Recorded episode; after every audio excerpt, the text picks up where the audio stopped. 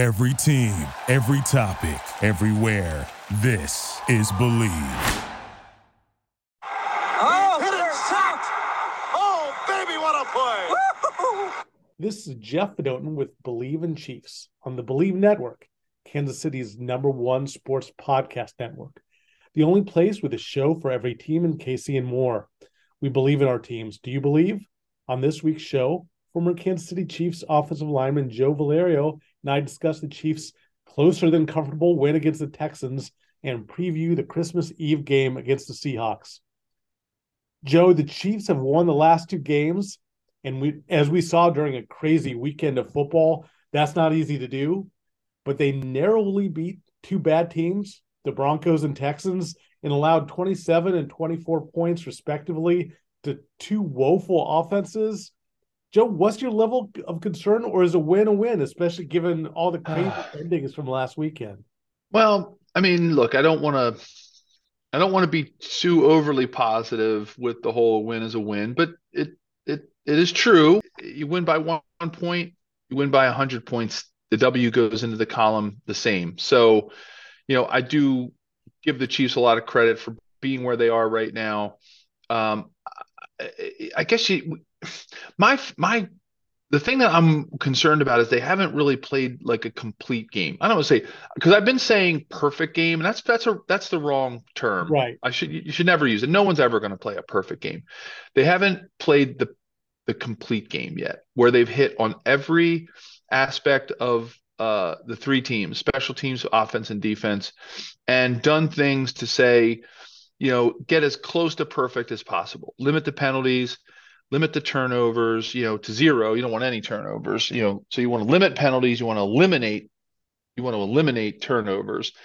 And and you want to you want to be able to hold a team to, you know, a lot of punts and a lot of three and outs and a lot of change of possessions, right? That's how you you win ball games consistently. And they just I don't they just haven't played that complete game that I'm looking for out of them. I think they have these flashes of brilliance, offense, on defense, you know, the big turnover and overtime, right? They they got the stop when they needed it. But there's just something about you know their ability to stop teams in the in the red zone, which is which I think is a concern. Right. I think I believe they're ranked very low to the bottom. The last statistic I saw, they're ranked very low uh, in the NFL on def- on defense with allowing teams to score touchdowns inside the red zone. I think I think once teams get in the red zone, I think the Chiefs are somewhere around somewhere between 60 to 70 percent of the time teams are scoring touchdowns inside the red zone. And that that has to stop. You know that that can't. You're not going to beat these teams as you know as Marty used to say. The fit gets tight at the top of that pyramid as you go through the playoff march, and they're just not going to be able to do that, Jeff. And um, you know, offensively, I think it's got to be the turn. You know, so defense. If I had to pick one thing, just one thing on defense, it would be stopping teams in the red zone from scoring touchdowns and making them kick field goals. And on offense, it would be no fumbles, right? I think Pat. Look, Patrick's going to get a ball tipped. They're going to throw some interceptions here and there, but I think, I think fumbles are controllable at least 80 to 85% of the time. You can control fumbling the ball. Taking care of it, four points of pressure when you're running with it, you know, not putting it in the right hand when you're going down the sideline, doing all those fundamental things that you do to protect the ball. Um, because, you know, we were talking on on 810 this morning and about, you know, Bill Maas, you know, was bringing up how Marty used to when we used to play the Seahawks, right, who were actually coming to play, which is very appropriate you know, Marty used to call it like fumble week or Seahawks week. And every time he'd have he'd have running backs walking around with footballs in their hand. Guys would be swatting at footballs in the locker room and the meeting rooms. Like you had to take just to put players in that mindset that the Seahawks were a turnover crazy team and they knew how to get the ball out of running backs' hands. So maybe maybe Andy needs to pull out a old Marty Schottenheimer piece of the playbook and and and do a Seahawk yeah, weeks, you know, yeah. have the have the have the running backs and, and receivers just walking around with footballs all week and during every day, like walking around in in the locker room everywhere, and everybody tries to bat the ball out and you know just make them think about it. But those are my those are my two things: one on offense, one on defense. Uh, great, great anecdote there about Seahawks week. We talked, you talked about the two fast of the game, Joe. I, am curious your take on the third area of the game, special teams.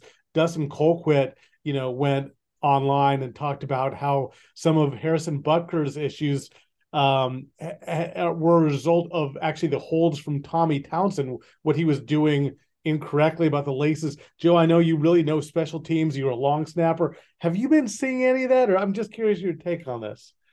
Well, I mean, look, I, I know the injury. You know, Butker's old injury from from the beginning of the season can't be can't be helping him, right? I mean, I th- I don't I don't know if a player's confidence level can go that fast to or or or down downplay that fast, right? Where he's struggling to make, you know, a 51 yarder, which, you know, for him, man, I gotta say, that was money, you know, a year ago. Like 51, ah, 51, dude, come on, that's nothing.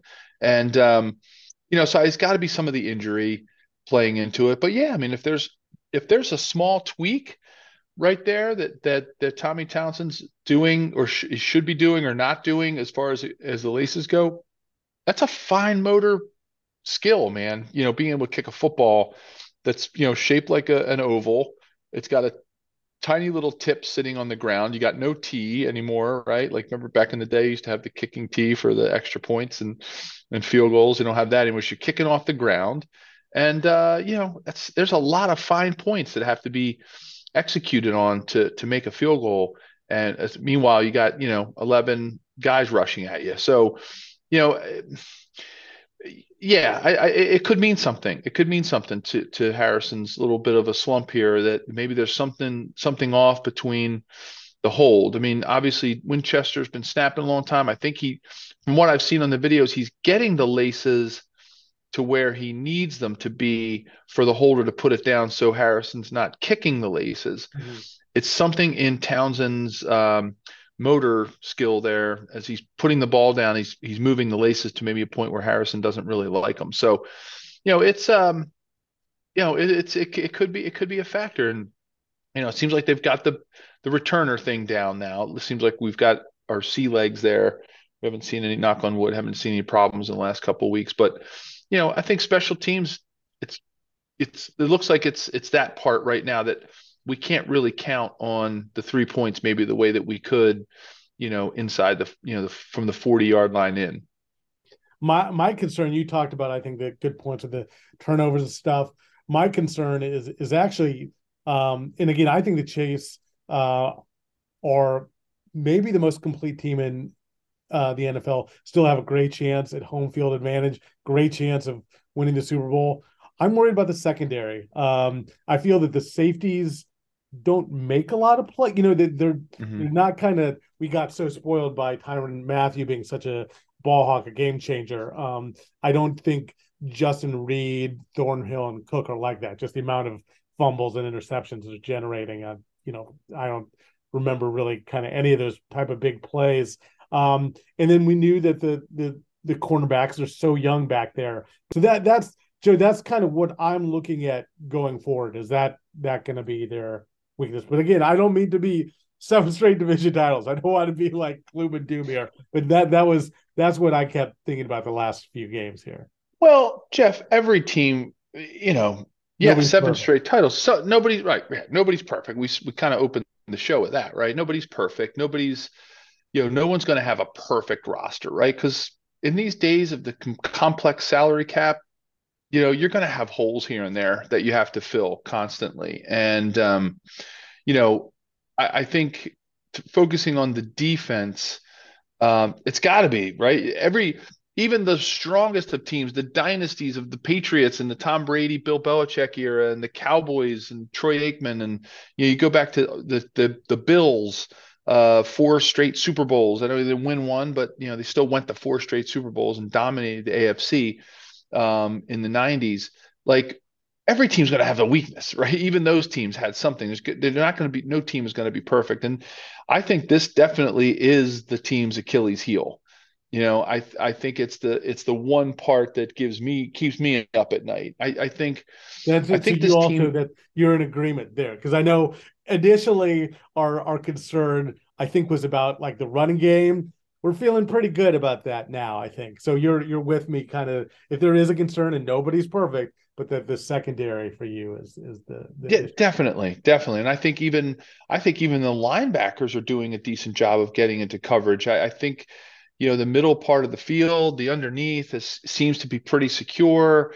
Uh, they, they, those guys can make tackles in mm-hmm. the open field it's it, to me it's it's the youth of the cornerbacks right? This is captain obvious statement and just kind of repeating what you said. It's it's the youth of the of the corners and and just like their lack of experience. And and it's that coupled with not having I think the leadership that they had in the past in the secondary with it the safety position. Yeah. I, I think that's and that's I'm I'm going to use that term leadership. They're just it's it's you can have all the talent in the world playing those positions. But if you don't have somebody out there as a field general, kind of being that leader, picking players up, because you know, playing corner, man, you're on an island. There's a hot white spotlight on you when you are when you are playing corner, and you have to you have to have some leaders behind you to get you going, pick you up, let you know that look, you're not going to make every play. You're going to get beat, but you gotta you gotta just you have to be what's Ted Lasso say. You got to be like a goldfish, right? It's gotta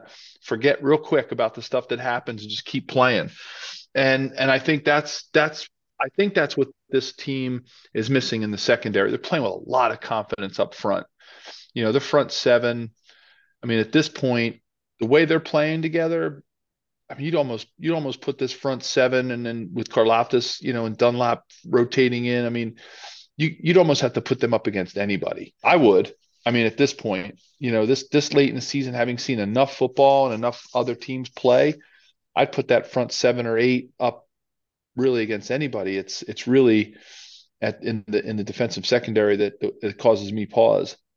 Joe, uh, great analysis there, and it's funny too because how you look at how kind of teams change and stuff. You know, I think even during the Chiefs' back to back Super Bowls, my biggest concern was the linebacking corps. I thought they had trouble against a run. I thought they had trouble with like screen passes that they the linebackers weren't fast enough. Like you said, with Bolton and Gay, so really upgraded the unit. And then that that um, front four, Chris Jones is as good as you get. I mean, I I think he's even had a better year than Aaron Donald, who is a you know a transcendent. He's a generational talent, but he's been hurt a couple games. I think Chris Jones is might be the you could argue the best defensive tackle in football. So that front seven, you're right, is really good. And I think we'll look back right now. The secondary is really young. They're showing a lot of promise. A few years from now, you know, Chris Jones might be older and stuff. We might be looking at the strength of that defense. Might actually be the secondary once these guys have a few years under the belt. So it's just interesting how how things change that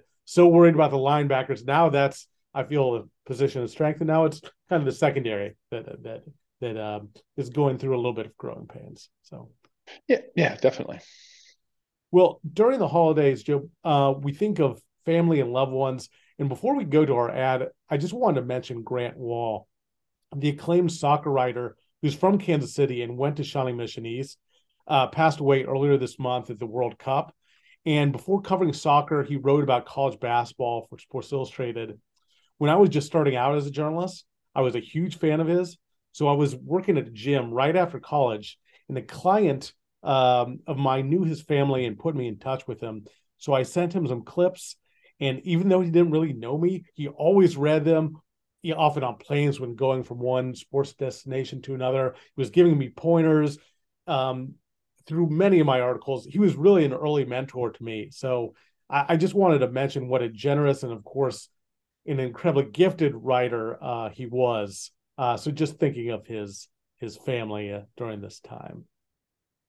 Yeah, what a what a sad t- what a sad uh, turn of events there, right? In in in in the hype and celebration of the of the World Cup and all the fun and you know festivities and things that come around is a really really sad one. And uh you know really thinking of his family jeff you're absolutely right. That's uh that was that's a tough one that was a tough one to stomach. Well bet online is the fastest and easiest way to wager on all your favorite sports contests and events with first to market odds and lines. Find reviews and news for every league including major league baseball nfl nba nhl combat sports esports and even golf. Bet Online continues to be the online, the top online resource for all your sports information from live in-game betting, props, and futures. Head to Bet Online today or use your mobile device to join to make your first sports bet. Use our promo code BLEAV50, B L E A V 50 to receive your 50% welcome bonus on your first deposit. Bet Online, where the game starts. Uh, Joe, perfect segue here. Bet Online has the Chiefs favored by 10 over the Seahawks. That team used to play uh, twice a year, but now is a more infrequent opponent. How do you see this uh, matchup shaking up, shaping?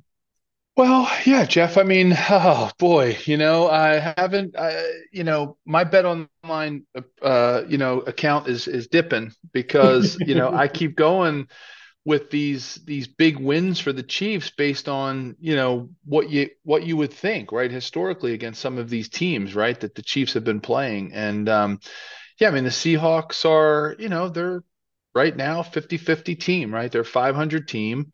They're um, you know they're they're playing decent football. They're they're you know they're 500 certainly better than you know some of the other teams. The chiefs have played like the texans uh, you know 1 and 11 and 1 or whatever they were when they played them. And you know that's um you know that's uh that's a that's a really tough um it's a tough one to say. Are they going to beat them by 10 are they just going to ha- are they going to play that complete game?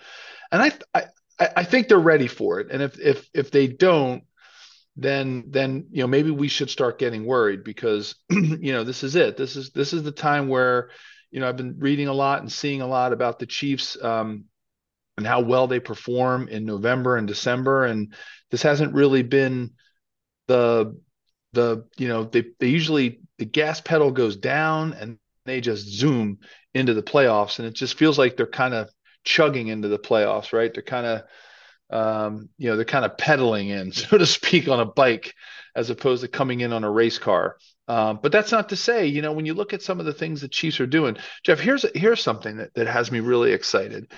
Right now, the Chiefs are out rushing their opponents. Um, you know, they've they've run the ball, you know, almost 10 to 12 more runs so far, 351 runs for the Chiefs and 339 for their opponents. Would you ever have thought right? You know, uh, a, a, year ago or two years ago, when the Chiefs were struggling with their own running game, that they'd be out rushing uh, by another, and then and then from a yardage perspective, they're they're 200 yards ahead of their opponents, uh, 1600 to 1400, and then they've got you know 4.8 yards per rush against the 4.3. So the Chiefs are out rushing their opponents, which I, I never would have thought and and I think that's a testament to two things we've talked about, or or at least the, the first thing we talked about is what the Chiefs have done to solidify the defense against the running game, and I think they've done that.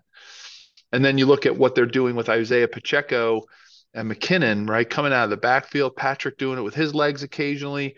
I mean, they are. I'm. That's what I'm most excited about. If you ask me, what is the one thing of course, everybody wants to talk about Patrick and Travis and you know his incredible season he's having yet again. Uh, and and and and I really do like the way they've spread these receivers out.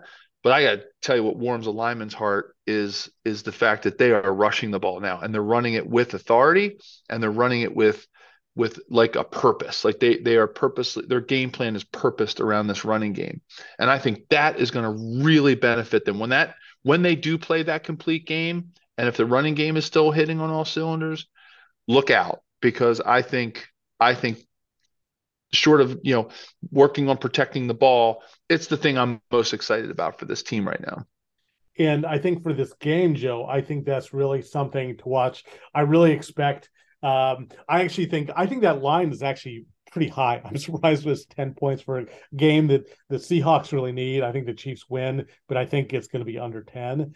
Um, but that running game that you mentioned, I expect that to be one of the differences in the game for the Chiefs. They're really running the ball well, as you mentioned, and the Seahawks have the 29th ranked defense, and they're particularly bad against the the run, second to last in the league, 31st overall against the run. So I expect a lot of Pacheco, a lot of McKinnon. Um, the other thing that's kind of will be a fun matchup is watch that defensive line. Um, Frank, Frank Clark, I'm curious if he has a little bit of an edge going against his former team. Maybe you think so. They didn't want him, so they why they traded him to the Chiefs. Also, Carlos Dunlap was on the Seahawks last year. I'm I'm curious if those guys uh, have a little extra edge on them. Joe, what are you what are you looking what are you most interested in seeing matchup wise against the Seahawks?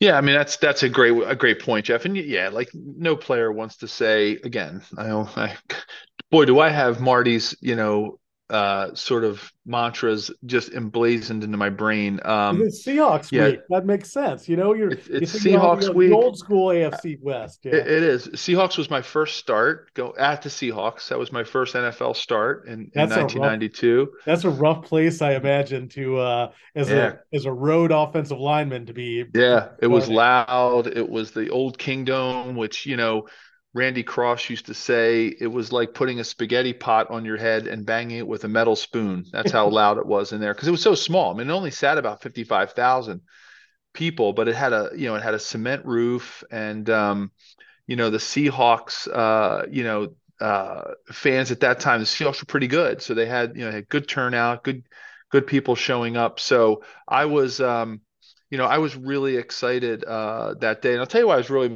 most excited to play the Seahawks. Whenever we would go play the Seahawks, we would always bolt out of the locker room once we got there. And because every Seahawks game, they always had little league games playing at the Kingdome prior to the Chiefs game, or not the Chiefs game, but any game that the Seahawks right. played. So they would always have local NFL or uh, local little league teams playing. And I'm telling you, it, it was, it used to make me realize why I was doing what I was doing. You know, because you know, after my first year and you're going into your second year, you're starting to get you're getting used to being on the team and you're used to being part of a pro franchise. And seeing those little kids staring up at those big lights above them and playing on that turf field with all their mismatched turf shoes, right? Because they're all basically wearing sneakers, you know, because back then turf shoes weren't like the norm, you mm-hmm. know. So you, you had to, you know, you had to have some, uh, you know, you had to know somebody to wear turf shoes as a kid, and and um, I just remember seeing all those kids with their like Chuck Taylor, you know, Converse on, or they'd have their Nikes on, and they're all different color shoes, and seeing those little kids out there absorbing the Kingdome and absorbing being out on the Seahawks field was it used to warm my heart. And I, anytime I hear the Seahawks, that's the first two things I think of. My first NFL start, uh, going against you know Cortez Kennedy, Michael Sinclair, uh, some of the you know some of those players, and then and then seeing those kids and sprinting out of the locker room to see those little kids play, and then of course we'd come stand on the sidelines, and then they're looking at the players. They're like, "Oh my god, look at the size of these guys!" Yeah. So it's just it was such a thrill and a treat to do that. Um, I I just abs- I absolutely used to love it. It, it was so much fun. That is so cool, Joe. Two questions for you then. Um, one was the Kingdome the loudest venue you ever played in, and two Tell me more about this Seahawk week when uh, you know Marty was making sure everyone wouldn't get uh, uh, fumble. Were you supposed to, so all the running backs were holding the ball? Were you guys like other players on the team? Were you supposed to go up to Barry Word and Christian Okoye and kind of swat at them and and yeah, t- take me through that in the Yeah, yeah. I'll start. I'll start with that. Yeah, that that was that was the goal. It was like guys, they would just everybody would. It was kind of like I don't know if any of any of our listeners or or you um you know sometimes remember in, in, in sometimes in high school they would they would do where um, it was usually part of some uh, part of a life's uh, class where they would have babies in a class or they would have like they would carry around an egg and it would simulate that you know it was you. I know my daughters did it. My daughters mm-hmm. at one point in their school in their school years i guess it was through the health and phys ed program they would have to take care of this baby that had all these sensors in it and it would cry and you know you had to take care of it and it had to sleep a certain amount of hours but like i remember that people would walk around the school with these baby carriers right? And that's basically what we were intending to do. We were people were carrying the, the footballs around like it was their baby. And then you know players in the locker room or meeting rooms would swat at it you know and on the field there'd be everybody be it would be extra drills for you know, you, swatting. Did you ever swat it, or were you too nice a guy? I could too nice a guy. Did you take? No, of course you wanted to make your team better. You know, you got to listen. If you get anytime a lineman gets a chance for glory, you know, and you and you get to you get to be the guy in the locker room that knocked the ball out of uh, Barry Word or, or Christian Okoye's arms. You know, you were you were gonna you were gonna go for it. You know, because you were trying to make the team better. You yeah. know, it was part of, it was part of the fun, and and and I think it was it. Listen, it think about it though just think about it from a from a practicality perspective and how that's just getting into a running back's head right? When you're walking around all day holding the ball, four points of pressure, not knowing when somebody's going to come up and swat or poke from behind and poke that ball out. Um, you know, it's uh, it gets it gets to you and it, it starts to create some muscle memory. Um, maybe, like I said earlier in the show, maybe maybe Andy needs to pull that Marty Schottenheimer page out of the playbook and, and try that uh, just to just to change it up because you know that we can't continue to have those.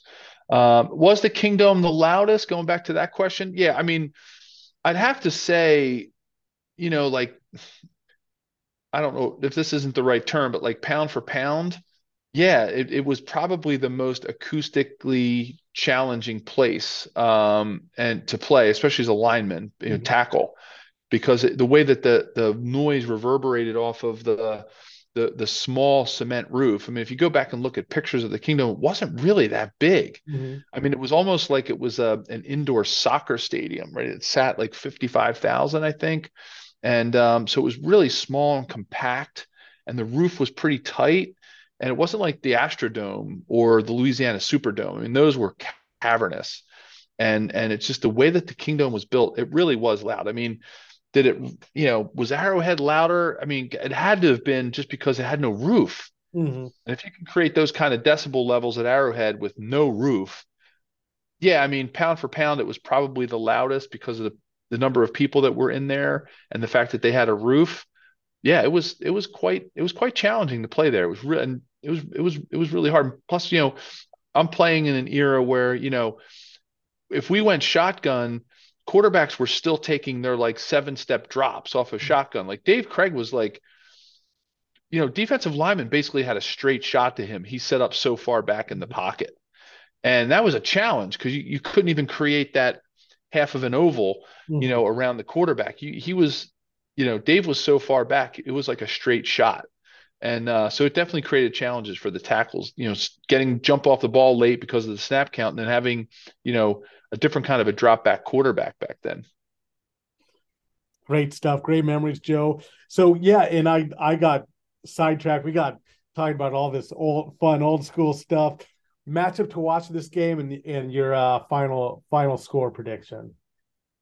Well, I, w- I would say, based on the conversation we had earlier, I, I would say let's see how the line can do. Let's see how the line can do in this running game. Let's see if the line can open some holes. And that would be the first thing I would watch if I were a fan. Can the Chiefs dominate the line of scrimmage on the offensive side?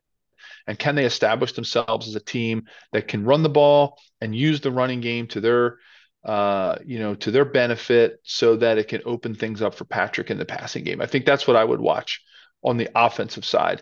On defensive side, just gonna have to keep our eyes on this the secondary, right? What what's the secondary going to do? And can they establish some confidence this week and make some big plays? Can the safeties come up, make some big plays? Can they can they establish themselves, be able to play man to man consistently, and you know not get beat, not make mistakes, or you know not leave you know receivers wide open? Um, I think that would be what I would watch for, uh, for for on defenses. You know, look at those individual matchups of the of the receivers and see how our D backs are doing against them. And my prediction. How about you, Jeb? Well, let me ask you. How about you from a matchup perspective? Then I'll come. I'll flip back to my prediction, and you can do your prediction. Yeah, matchup perspective uh, other than the other than obviously what I mentioned with the Frank Clark and Carlos Dunlap going against their former teams. I'm also you mentioned the D-backs. I'm really excited to see, you know, because the Seahawks aren't a team that the Chiefs fans really get to see a lot, just being a different time zone, NFC West, and all that. Tariq Woolen is a really interesting guy, uh, leading the league in interceptions. Rookie, really tall, really fast um, used to be receiver. I'm I'm curious to see him against the Chiefs re- receivers, but I like I I like the Chiefs to win by about five. I think ten is really high, uh, and and right now the Chiefs are kind of playing everyone close to the vest. They're still winning the seven uh, division champs for the seventh consecutive year, but uh, I'm going Chiefs by five. Okay, all right. I I I I'm right there with you, Jeff. I think I think they're going to win by a touchdown. I don't think they're going to cover the spread. I, I don't think yeah. Ten's a lot, you know, and, and yeah. unless and it's going to be cold, right? I mean, we that's know that. Be, right? Actually, we that even, might be. We didn't even talk about the matchups to watch. Is that's that the weather factor? Yeah. Is the weather a distraction? Does it? Does it? You know? Does it? Does it slip? slip away some of the confidence of, of Harrison Butker in the kicking game? Um, does it force the Chiefs to maybe run the ball even more than they they would already, even though we're out rushing their opponents right now? Um, you know, I I, th- I think that's probably what's going to limit it to a seven point game. Not that the weather should be a distraction, but we all know it is. Come on, like I you know I, I know football players want to be tough and macho and all that stuff, and they don't want to admit that the cold it's it's cold. I mean, come on, it's gonna it could be single digits and um, you know that's tough tough to get a hold of the ball. It's, it's tough to it's tough to for special teamers to to get out there and you know having been on the sidelines, you know trying to hang around the warm bench and and the heaters and then get out there in the cold. You know, for the every for the everyday for the all day players, the offensive line, defensive line, eh, you know they're they're going to be fine because you you know you get you get warm when you're playing. But uh, for the for the guys who who don't play all 60, 70 plays of, of their of their respective side of the ball, it's a distraction. I don't, I don't think anybody they'd be lying if they told you it wasn't. Uh, Joe, last couple minutes here. Coldest game you ever played it played in? I'd have to say it probably was a toss up between the AFC Championship game, which I don't. I'm trying to remember how cold that really was. Buffalo. But the coldest, the coldest that I yeah, the AFC Championship game in '93 against Buffalo. But I'd have to say the Indy game that we lost mm. in the playoffs, the divisional right. playoff game, right. where you know in '93, in '90, in '96 or '95 when we had home field throughout, like that. That probably that that may have been the one. That may have been the one. Well, stay warm out there, everyone, and happy holidays. If you enjoy this show presented by Bet Online, please subscribe. We're available on your favorite directories iTunes, Spotify, Google Play, Stitcher, Luminary, and TuneIn. Thanks for listening, and we'll be back next week. Thank you for listening to Bleav. You can show support to your host by subscribing to the show and giving us a five star rating on your preferred platform. Check us out at Bleav.com and search for B L E A V on YouTube.